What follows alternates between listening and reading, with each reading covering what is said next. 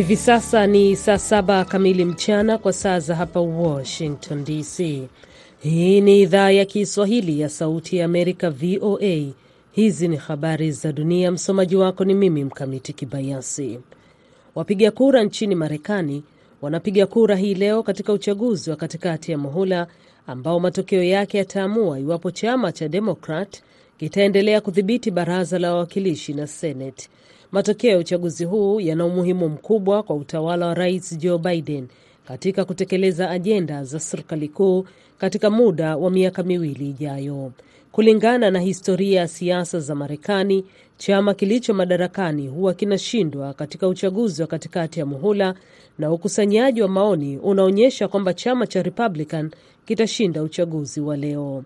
Mfumuko wa bei, kuongezeka kwa uhalifu ndizo hoja kuu za chama cha Republican katika uchaguzi huu, huku chama cha Democrat kikiangazia zaidi haki ya wanawake kutoa mimba na uvamizi uliofanywa na wafuasi waliyekuwa rais Donald Trump kuvamia jengo la bunge Januari 6 mwaka 2021. Viti 35 vya Senate na 435 vya baraza la Congress vinagombaniwa hii leo. Warepublican wanahitaji viti vitano kudhibiti Senate. Ushindani mkali unatarajiwa katika majimbo ya Pennsylvania, Nevada, Georgia na Arizona. Ulipaji wa zaidi ya dola bilioni 68 za serikali kwa ajili ya usafishaji wa fidia kwa janga la kinu cha nyuklia cha Fukushima Daiichi umecheleweshwa, serikali ya Japan imeeleza. Bodi ya ukaguzi ilisema katika ripoti iliyotolewa Jumatatu kwamba ucheleweshwaji huo unatokana na matatizo ya kiufundi na hali mbaya ya kifedha ya kampuni ya umeme ya Tokyo. Ilisema mchakato mzima unaweza kuchukua zaidi ya miaka 40. Kiwanda hicho cha nyuklia kilipata athari mara tatu kufuatia tetemeko la ardhi na tsunami la mwaka 2011 na kusababisha mionzi iliyochafua maeneo karibu na kulazimisha maelfu ya watu kuhama. Ufadhili wa miaka 11 ya kwanza ya janga hilo tayari umefikia karibu nusu ya makadirio ya jumla ya TEPCO ya gharama ya dola bilioni 150 kwa mradi huo uliodumu kwa miongo kadhaa. Unaendelea kusikiliza habari za dunia kutoka idhaa ya Kiswahili ya Sauti ya Amerika, VOA, inayotangaza kutoka hapa Washington DC. Waziri Mkuu wa Sweden Ulf Kristersson anatarajiwa kukutana na rais wa Uturuki Recep Tayyip Erdogan mjini Ankara leo Jumanne, katika juhudi za ngazi ya juu kuishawishi Uturuki kuacha upinzani wake dhidi ya Sweden kujiunga na NATO. Baada ya Russia kuivamia Ukraine, Sweden na Finland ziliachana na sera yao ya muda mrefu ya kutofungamana kijeshi na mwezi Mei ziliomba kujiunga na muungano wa NATO, lakini Uturuki imesita kuridhia juhudi zao ambazo zinahitaji idhini ya pamoja kutoka kwa wanachama 30 wa NATO, ikiyashutumu mataifa ya Nordic na hasa Sweden kwa kutoa hifadhi salama kwa wanamgambo wa Kikurdi waliopigwa marufuku ambao Ankara inasema ni magaidi. Erdogan ambaye anawania kuchaguliwa tena mwaka ujao yuko katika nafasi yenye nguvu baada ya kumshawishi mwenzake wa Russia Vladimir Putin kuacha kuzuia usafirishaji wa nafaka wa Ukraine. Katibu mkuu wa NATO Jens Stoltenberg aliitumia wiki iliyopita kuimarisha nguvu kwa waombaji wapya wa kusafiri binafsi kwenda Ankara kuzungumza suala hilo. Ni wakati wa kuwakaribisha Finland na Sweden kama wanachama kamili wa NATO. Kuingia kwao kutafanya muungano wetu kuwa imara na wa watu wetu kuwa salama, alisema. Waandishi wawili wa habari wa Uingereza wenye asili ya Iran wanaofanya kazi nchini Uingereza wa kituo huru cha lugha ya Kifarsi wamepokea vitisho vya kuaminika vya kuuawa kutoka kwa vikosi vya usalama vya Iran. Mwisho wa habari za dunia kutoka hapa Washington. Msomaji wako nilikuwa mimi Mkamiti Kibayasi.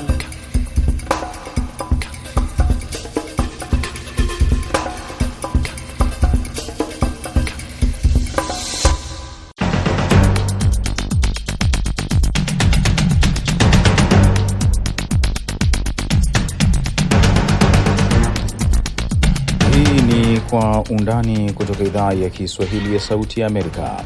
Karibu msikilizaji, popote pale unapotusikiliza katika siku nyingine ambapo tunaangalia habari muhimu kwa undani zaidi. Hii leo katika matangazo ya Kwa Undani tunaangalia uchaguzi wa hapa Marekani wa katikati ya muhula ambao unafanyika ili kupata wawakilishi katika baraza la wawakilishi na Senate, na katika sehemu ya pili ya matangazo yetu hii leo tutaangazia ajali ya ndege ya Tanzania ya shirika la Precision Air iliyoanguka katika ziwa Victoria karibu kabisa na uwanja wa ndege wa Bukoba nchini humo, ambapo hivi sasa lawama lukuki zinaelekezwa kwa serikali. Serikali inasema nini? Tutaangazia. Ninayekukaribisha katika matangazo haya, mimi jina langu ni Idi Ligongo.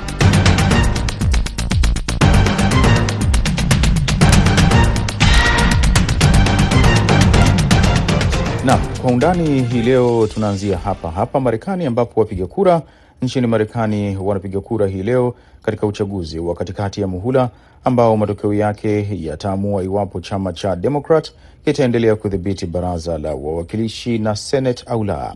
Matokeo ya uchaguzi huu yana umuhimu mkubwa kwa utawala wa Rais Joe Biden katika kutekeleza ajenda za serikali kuu katika mada E, mbalimbali katika muda huo wa kipindi cha miaka miwili ijayo.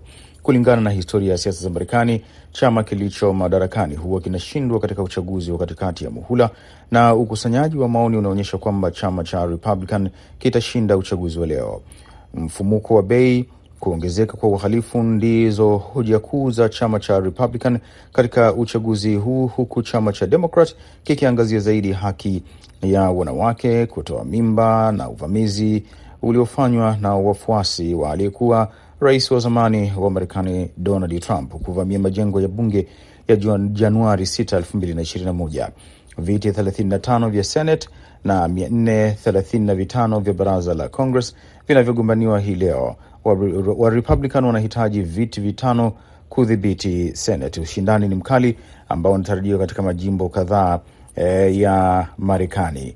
Katika laini ya simu ni naye hapa mwanahabari wetu BMJ Muridhi ambaye yupo katika kituo cha Arlington nje kidogo ya jiji hili la Washington DC. Uh, BMJ Muridhi, labda hebu tueleze hali ikoje hivi sasa eh, ya uchaguzi unaoendelea katika kituo hiko cha Arlington hapo? Naam, Idi Ligongo, kama ambavyo ingetarajiwa katika vituo vya kupigia kura, na nafikiri taswira ni hii hii tu katika maeneo mengine. Hapa niko katika Arlington, eh, jimbo la Virginia, eh, nje kidogo tu ya mji wa Washington DC, na ni watu tu wanaingia kupiga kura na kuondoka, wanachukua muda si mrefu. E, idadi kwa kweli sio kubwa sana, lakini inatarajiwa kwamba baadaye kidogo yakielekea e, masaa hayo ya saa kumi na moja saa kumi na mbili e, basi tutaanza kuona laini zikiwa ndefu, lakini laini bado zipo, watu wanaingia na kupiga kura na kuondoka. E, bila shaka kama unavyojua E, mirengo miwili mikubwa hapa eh, ikiwa ni wa Republican na wa Democrat, na hali inajionyesha tu kweli eh, uh, kama taswira tu ilivyotarajiwa kwamba eh, baadhi wengi wanaopiga kura hapa ni wa Democrat na wa Republican eh, moja kwa moja. Uh, BMJ, ni mapema mno kujua uh, matokeo yanaashiria nini, lakini kuelekea kwenye uchaguzi huu kitaifa, eh, hali wadadisi wa mambo walikuwa wanazungumza, wanatarajia kuiona Uh, ni chama gani ambacho kinaweza kuibuka kidedea na kuchukua uh, viti vingi zaidi katika baraza la wawakilishi na Senate?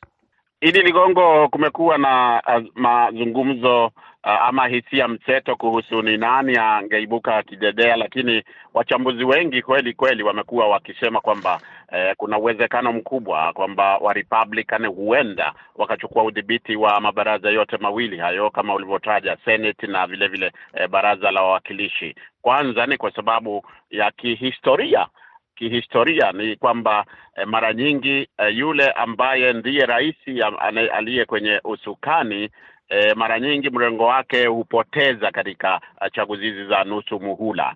Eh, pili ni kwa sababu pia kwamba imekuwa ikionekana kutokana na na kura za maoni ambazo zimepigwa katika miezi ya karibuni e, zinamwonyesha Rais Joe Biden pia akiwa kwamba uh, ule umaarufu wake ni kama umedidimia, umepungua kwa kiasi e, na hivyo basi wale wachambuzi walikuwa wanasema kwamba e, na kulingana pia na masuala ambayo yalikuwa yanaangaziwa yakipewa kipaumbele e, wakiona kwamba kuna uwezekano mkubwa. E, na tatu pia uh, Idi Ligongo kwamba e, ule E, ushindani ambao upo kwenye Senate sasa hivi eh, yaani ni idadi ndogo sana ambayo inahitajika kwa uh, upa, mrengo mmoja kuushinda mwingine. Eh, kwa hivyo kuna huo uwezekano mkubwa, lakini pia niseme tu kwamba eh, Rais Joe Biden e, na wenzake viongozi wenzake pamoja na wanasiasa kote nchini katika mchakato ambao umekuwa ukiendelea wa kampeni e, wao pia wamekuwa wakisema kwamba e, watawashangaza e, wa Marekani eh, wakiwa wa Democrat kwamba watachukua wataendelea na udhibiti huo. Kwa hivyo ni suala la kuangalia tu kuona mambo yatakuwa namna gani baada ya vituo kufungwa mwendo wa saa saa moja eh, hapa Arlington na kwingineko eh, hasa upande huu wa mashariki mwa Marekani. Kwa jicho la kiwanahabari uh, BMJ Muridhi, labda ungetueleza uh, kwa mazingira ambayo mm, yapo, umeshagusia ushindani mkubwa utakuwepo katika vyama hivyo viwili na viti si vingi sana ambavyo wanavigombania ili kuibuka ushindi. Majimbo yapi ambayo wadadisi wa mambo walikuwa wanayatolea macho kuona wanasubiri kwa hamu kusikia matokeo yake?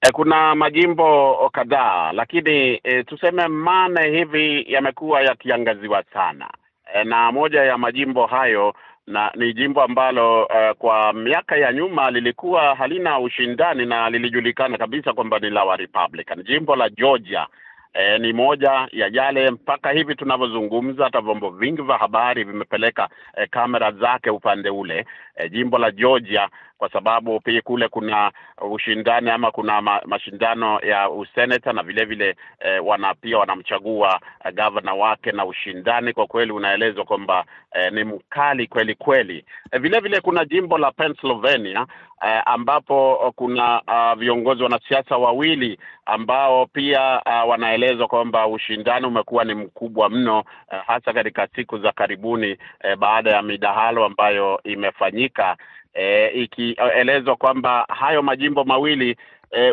yakawa muhimu sana katika kuamua ni nani ambaye atadhibiti uh, hasa seneti ya Marekani. Pia kuna jimbo kama Arizona na kule Nevada. E, hayo majimbo mane e, pamoja pia na mengine Idi Ligongo, lakini hayo mane yanaangaziwa sana kwa sababu ya ushindani wake na na ni nini ambacho yanamaanisha na yule atakayeshinda itamaanisha nini katika udhibiti e, wa seneti hasa. Lakini niongeze pia Idi Ligongo e, kwamba kwa mfano huko nilikosema huko Georgia Uh, kitu kingine ambacho kinafanya uh, jimbo hilo liangaziwe sana ni kwa sababu uh, wapiga kura, inaelezwa kwamba wapiga kura wengi sana wamejitokeza kabla ya uchaguzi wa leo. Uh, yaani katika uchaguzi wa awali kwa njia ya kupiga uh, kura moja kwa moja kwenda kwa vituo kupiga kura na vilevile vile uh, kupiga kura kwa njia ya posta, na kisa na maana ni kwamba uh, wanajitokeza hivyo kwa sababu wanajua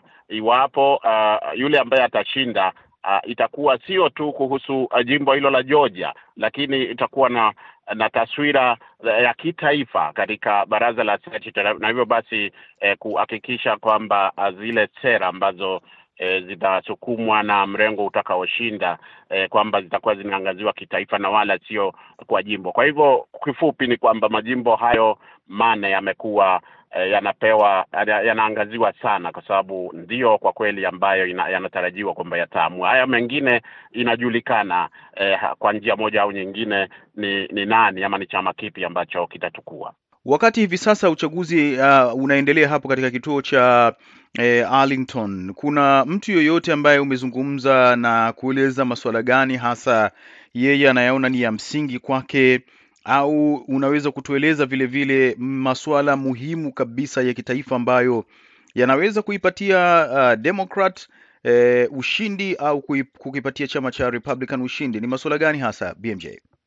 E, Idi, nime kwa kweli nimezungumza na baadhi ya wapiga kura uh, bahati mbaya au tuseme bahati nzuri vyovyote utakavyoangalia E, sikupata mtu ambaye anaweza luzungumza lugha hii ambayo naizungumza. Kwa hiyo wengi tu nimezungumza nao e, sikuwaweka on record kama tunavyosema. E, lakini e, wengi wanaeleza masala e, kuna masuala makuu matatu ambayo nime nimeyachukua kutoka kwa mazungumzo yangu na wapiga kura hapa.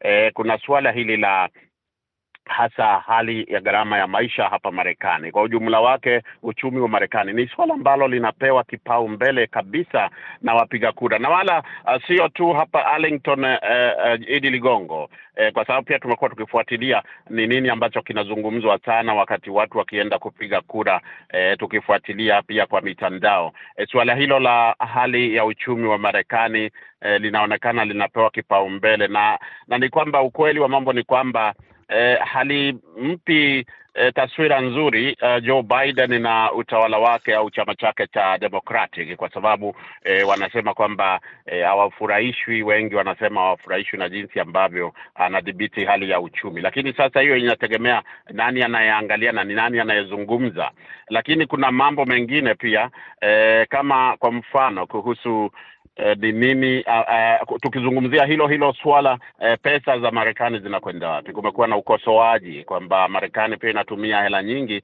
katika uh, kuiunga mkono uh, Ukraine katika vita vinavyoendelea unavyojua na Russia. Uh, wengi wakosoaji wa Democratic wa, wa wakisema kwamba eh, wanaona kwamba hizo hela zitumiwe kwa njia nyingine eh, lakini Biden mwenyewe akisema kwamba wataendelea kwa sababu kuna umuhimu mkubwa wa kuendelea kuisaidia nchi hiyo. Sasa wale eh, wengine wanaona kama vita hivyo vya vya Russia na Ukraine Biden amevishughulikia eh, ipasavyo, kwa hivyo wanampigia kura na mrengo wake eh, lakini pia pamoja na hilo kuna suala hili la kama tu ilivyotarajiwa kuhusu Uh, utoaji mimba, ile sheria ambayo unakumbuka ili ilibatilishwa na na na mahakama uh, kuu mahakama ya juu hapa Marekani. Suala hilo limepewa umuhimu mkubwa hasa wa Demokrat wengi eh, wakisema kwamba Biden analichukulia kwa njia ambayo inawafurahisha jinsi ambavyo anashughulikia eh, suala hilo, na wangependa kwamba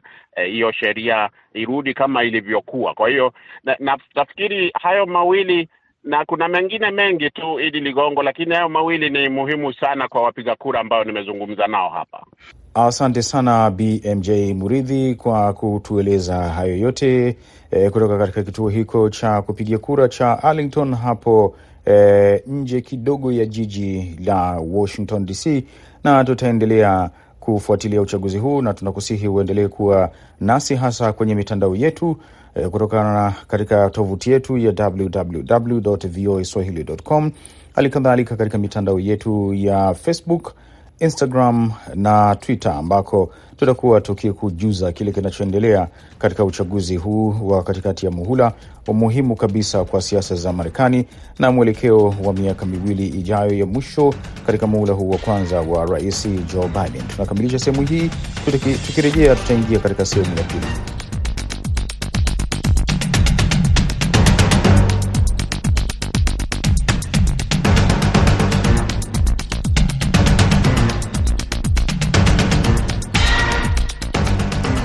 Naam, karibu katika sehemu ya pili ya matangazo ya kwa undani, ambapo katika sehemu hii moja kwa moja tunaelekea nchini Tanzania, ambapo hivi sasa e, wachunguzi mbalimbali wa kitaifa na kimataifa wanaendelea na tayari wameshafika katika eneo la tukio la ajali ya ndege ya shirika la Precision Air, shirika ambalo ni la kibinafsi kubwa kabisa nchini Tanzania lenye uzoefu wa miaka takribani zaidi ya ishirini e, kutoa huduma za usafiri wa anga katika taifa la Tanzania.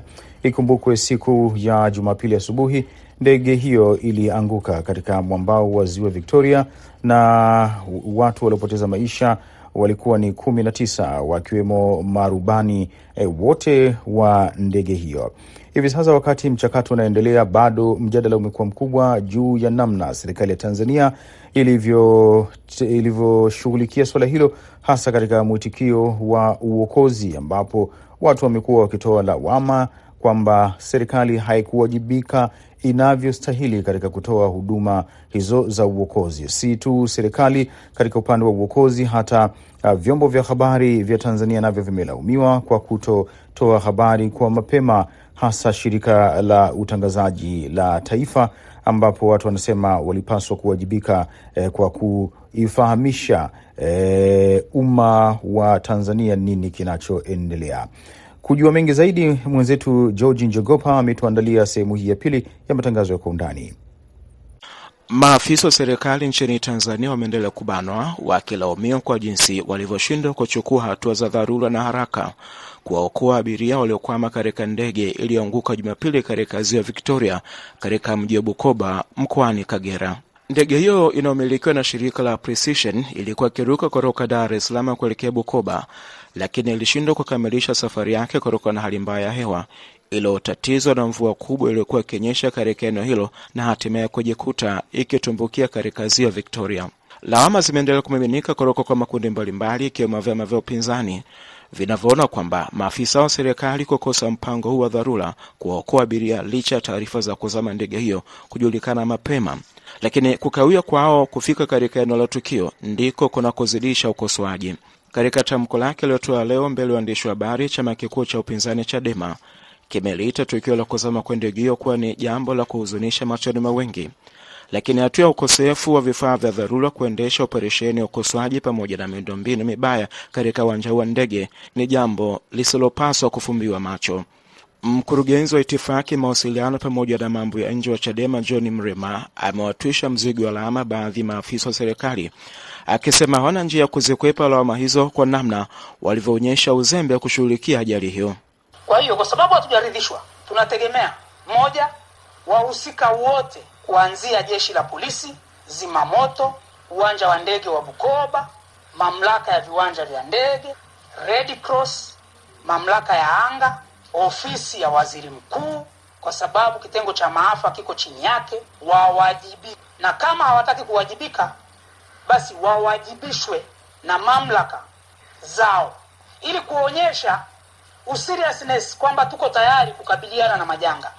Taifa hili lisiwe taifa la kila siku ni kutoa salamu za rambirambi, hata kama rambirambi hizo zimesababishwa na uzembe wa baadhi ya watu waliopewa mamlaka ya kufanya kazi hiyo. Mamlaka ya viwanja vya ndege na anga hadi sasa hajasema lolote kuhusiana na ajali hiyo, mbali ya taarifa yake awali iliyotoa iliyotaja juu ya kuanguka kwa ndege hiyo. Kumekuwa na mjadala mkubwa unaendelea kuhusu ubovu wa baadhi ya viwanja vya ndege akiwemo kiwanja hicho cha Bukoba ambacho kinaelezwa kukosa taa za kuongozia pamoja na ufinyu wa barabara ya kuruka ndege.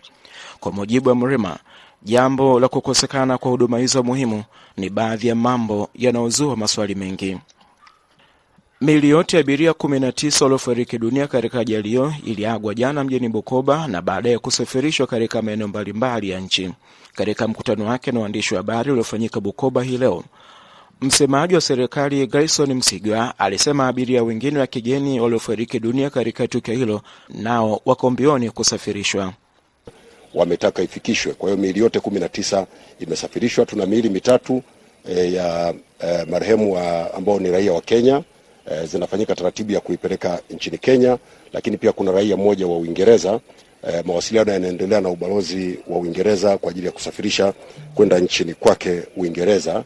Kwa hivyo tukishakamilisha hiyo, itakuwa miili yote imefikishwa kwenye maeneo e, ambayo ndugu na jamaa wametaka ifikishwe, na taratibu za maziko zimeende, zinaendelea zimeanza tangu jana. Wako ambao wame, wamezika jana na wengine watazika leo kwenye maeneo mbalimbali. Nirudie kutoa pole nyingi kwa ndugu jamaa na marafiki wote waliopoteza jamaa zao katika ajali hii. Pole kwa Watanzania wote, pole kwa wadau wote wa usafiri wa anga. Hii ni ajali ambayo hatukuitarajia, e, imetokea na imetukumba, lakini niwahakikishie kwamba serikali inaendelea kufanya juhudi za kuimarisha usalama katika usafiri wa anga. Hata hivyo, msemaji huyo amejaribu kuukwepa ukosoaji wa umma kuhusu kukosekana kwa vifaa vya uokoaji, akisema helikopta zinazoonekana nchini sio mahususi kwa ajili ya kazi hiyo, bali zimeundwa kwa kazi nyingine ya kusafirisha abiria na kubeba mizigo. Kauli yake hiyo ni kama kumwaga petroli katika kaa moto, kwani imeongeza ukosoaji kwa mamlaka za serikali kwa jinsi ilivyokawia kutoa msaada wakati wa ajali hiyo ikitokea. Chadema mbali ya kutaka baadhi ya maafisa wa serikali kuwajibishwa kutokana na kushindwa kutoa msaada wa haraka wakati wa tukio hilo, imetaka kutupiwa macho kwa viwanja vyote vya ndege ambavyo viko karibu na bahari pamoja na maziwa, ikisema vinapaswa kuwekea mipango ya dharura wakati wa majanga kama haya yanapotokea.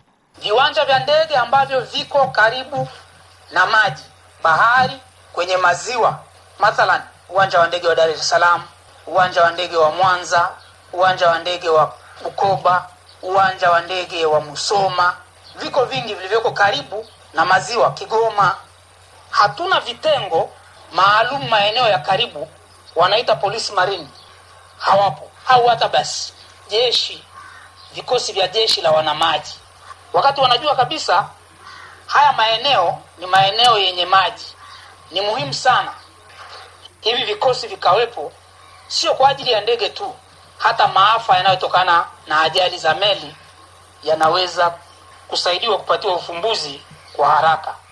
Akizungumzia kuhusu ubora na ubovu wa baadhi ya viwanja vya ndege nchini ikiwemo hicho kilichokumbwa na tukio hilo la ajali, katibu mkuu wa chama cha marubani nchini Kapteni Halil Iqbal alikiri kugomea moja ya safari akihofia ubora wa viwanja hivyo. Rubani marehemu Captain Rubaga ni rubani mkongwe mzoefu sana. Tumekuwa naye katika General Aviation, tumeruka pamoja videge vidogo vidogo miaka mingi nyuma, ameruka sana. Nilivyosema ni mzoefu, alikuwa chief pilot pia Precision Air.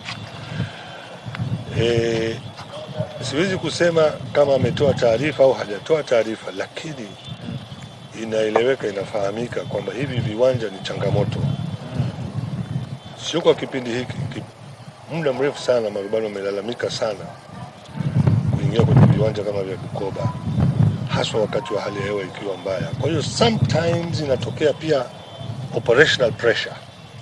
Nikisema operational pressure ni kwamba eh, bwana utatua, utapeleka hawa abiria na mizigo, maanake unaweza ukaambiwa umeshindwa au mpishe basi mwingine ataenda. Wako marubani wanakataa kwenda fight zingine, naona mimi nikiwepo mojawapo. Sasa sijajua ilikuwa kwaje, lakini haja declare emergency, hajatoa tahadhari kwamba amepata hitilafu fulani au nini. Yote hii imetokea ghafla. Tumesikia tume, tume tu taarifa kwamba ndege imeanguka kwenye ziwa.